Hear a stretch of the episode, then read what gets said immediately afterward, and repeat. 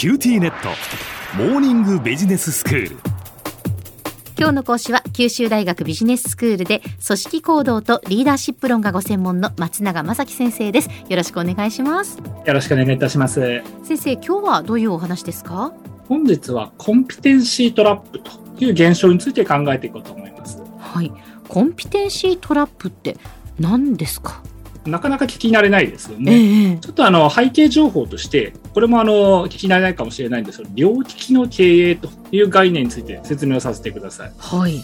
右利き左利き両利きというところの両利きですね。えー、この両利きの経営というのは自組織が持つ強みや知的財産を効率的に活用してビジネスの収益性を高めることと、うん、自組織がまだ持ち得てない新しい情報やアイデアを求めてこれまでやったことがない取り組みを進めたりすること、両方を推進することを言います。ああ、なるほど。両輪でやっていくっていうことですか？ですです。うんうん、経営学では既存の強みを生かす前者のアプローチのことを知を深めると書いて知の進化、はい、新たな情報や事業機会を求める後者の活動のことを知の探索と言ったりします。はい、イノベーションを起こすには知の進化と探索どちらも欠かせません。うん、イノベーションは既存の要素を新しい形で掛け合わせて価値を創造することなので、知の進化によって事業価値を高めることは必須です。ええ、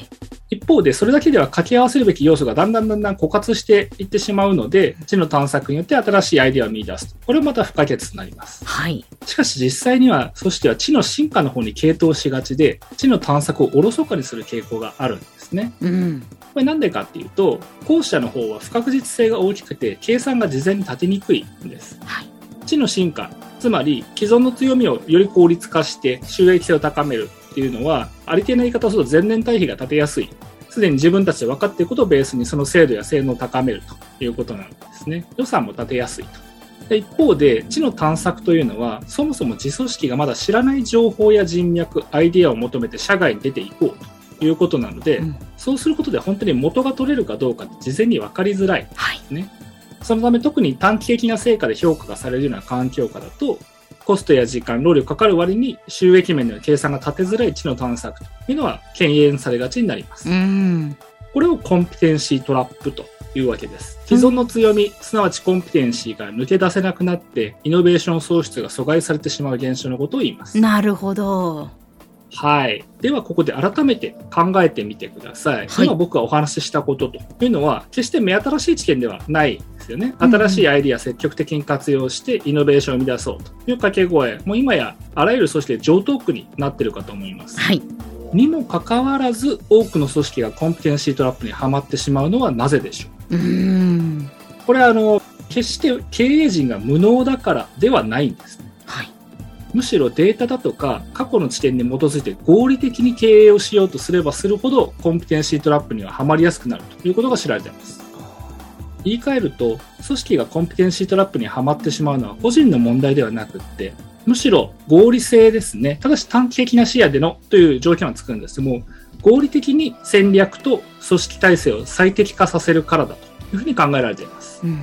その原因はイノベーションが生み出されてから社会に価値として広まっていくときふたつの異なるステージがあるということが背景にあります。はい、何か革新的なサービスやプロダクトが開発されて社会に普及し始めると、最初の段階では基本的な設計思想だとか全体的なデザインに関する試行錯誤というのが行われます。えー、このイノベーションの初期には根本的な部分についてあれこれ実験がされるというのは歴史上何度も観察されてまして、例えばソーシャルネットワーク、Facebook が生まれたにせんねんだいの初期の頃って実名を使うのか、それとも匿名でもカットするのか、誰でもアカウントを作れるオープンなシステムにするのか、それとも既存メンバーから招待状をもらわないといけない招待制にするのかとか、いくつか基本設計っていろんなバリエーションがありました。そうですね。さらに時代を遡ると、実は自動車が発明された時なんかもガソリン燃料とする内燃機関だけじゃなくて当時ですね、電気自動車とか水素自動車ってあったんです。ほー。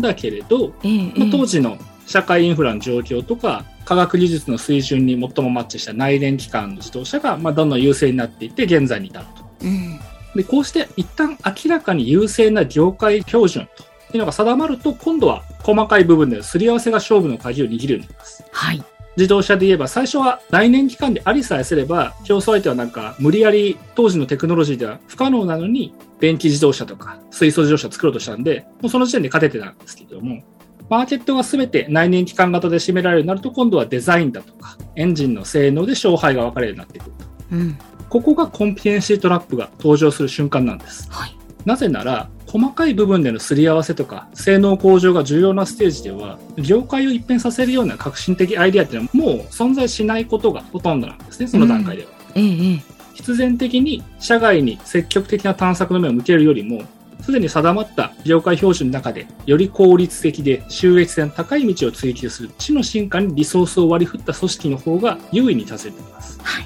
逆にこのステージに入っても知の探索に多くの投資をするというのは、経営資源の浪費につながる可能性が高くて、競合に対して劣後しやすくなるということがあります。うーんで、こうしていつしか既存の枠組みの中で専門知識を深めることが競争優位につながる、つまり知の進化による成功体験というのが組織内に蓄積されていくとなると、気がついたらコンピテンシートラップにはまっているということになるんですね。うーんなのでコンピテンシートラップにはまってしまうのは単なる無能のせいとかではなくって、むしろデータと知見に基づく合理的な判断ゆえであるというわけです。なるほど。でもこれはなんかもどかしいところではありますよね。ですです、まああのうん、究極的には自分たちの状況を客観的に把握して、今はどれぐらいのバランスがいいんだっけっていうのを常にチェックするということが重要になってくるんですけども、えーえーまあ、やっぱりなかなか目の前の仕事やってる人には難しいので、うんまあ、経営陣リーダーにそうしたあの客観性とか俯瞰した視点というのが求められるというところかなと思います、はい、では先生、今日のまとめをお願いします。はい、革新的なサービスやプロダクトが生み出されると、当初は基本設計をはじめとする根本的な部分に関する試行錯誤が多発しますが、それが一段落して業界標準が定まると、今度は細かい部分での性能向上が勝負の鍵を握るようになります。そうなると積極的に新しいアイデアを社外に出て探すよりも、既存の強みを掘り下げて効率化を進める方が効果的であるため、いつしか新しい情報や人脈を探すことの優先順位が下げられてしまいます。言い換えると、イノベーションを生み出すための両輪である知の探索と知の進化のバランスを変えてしまうコンピテンシートラップという現象は、経営陣が無能だからではなく、むしろ合理的であるがゆえにはまってしまう罠であるというわけです。今日の講師は九州大学ビジネススクールで組織行動とリーダーシップ論がご専門の松永雅樹先生でした。どうもありがとうございました。ありがとうございました。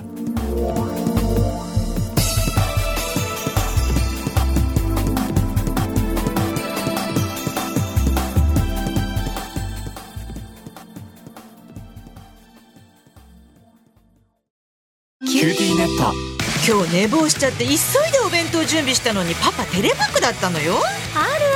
ある。うちもいきなり今日はテレワークだったとか言い出すのよ。でもうちじゃネットつながりにくいって、結局出社してるわよ。ビビック入れてあげたら。テレワークを快適に、光はビビック。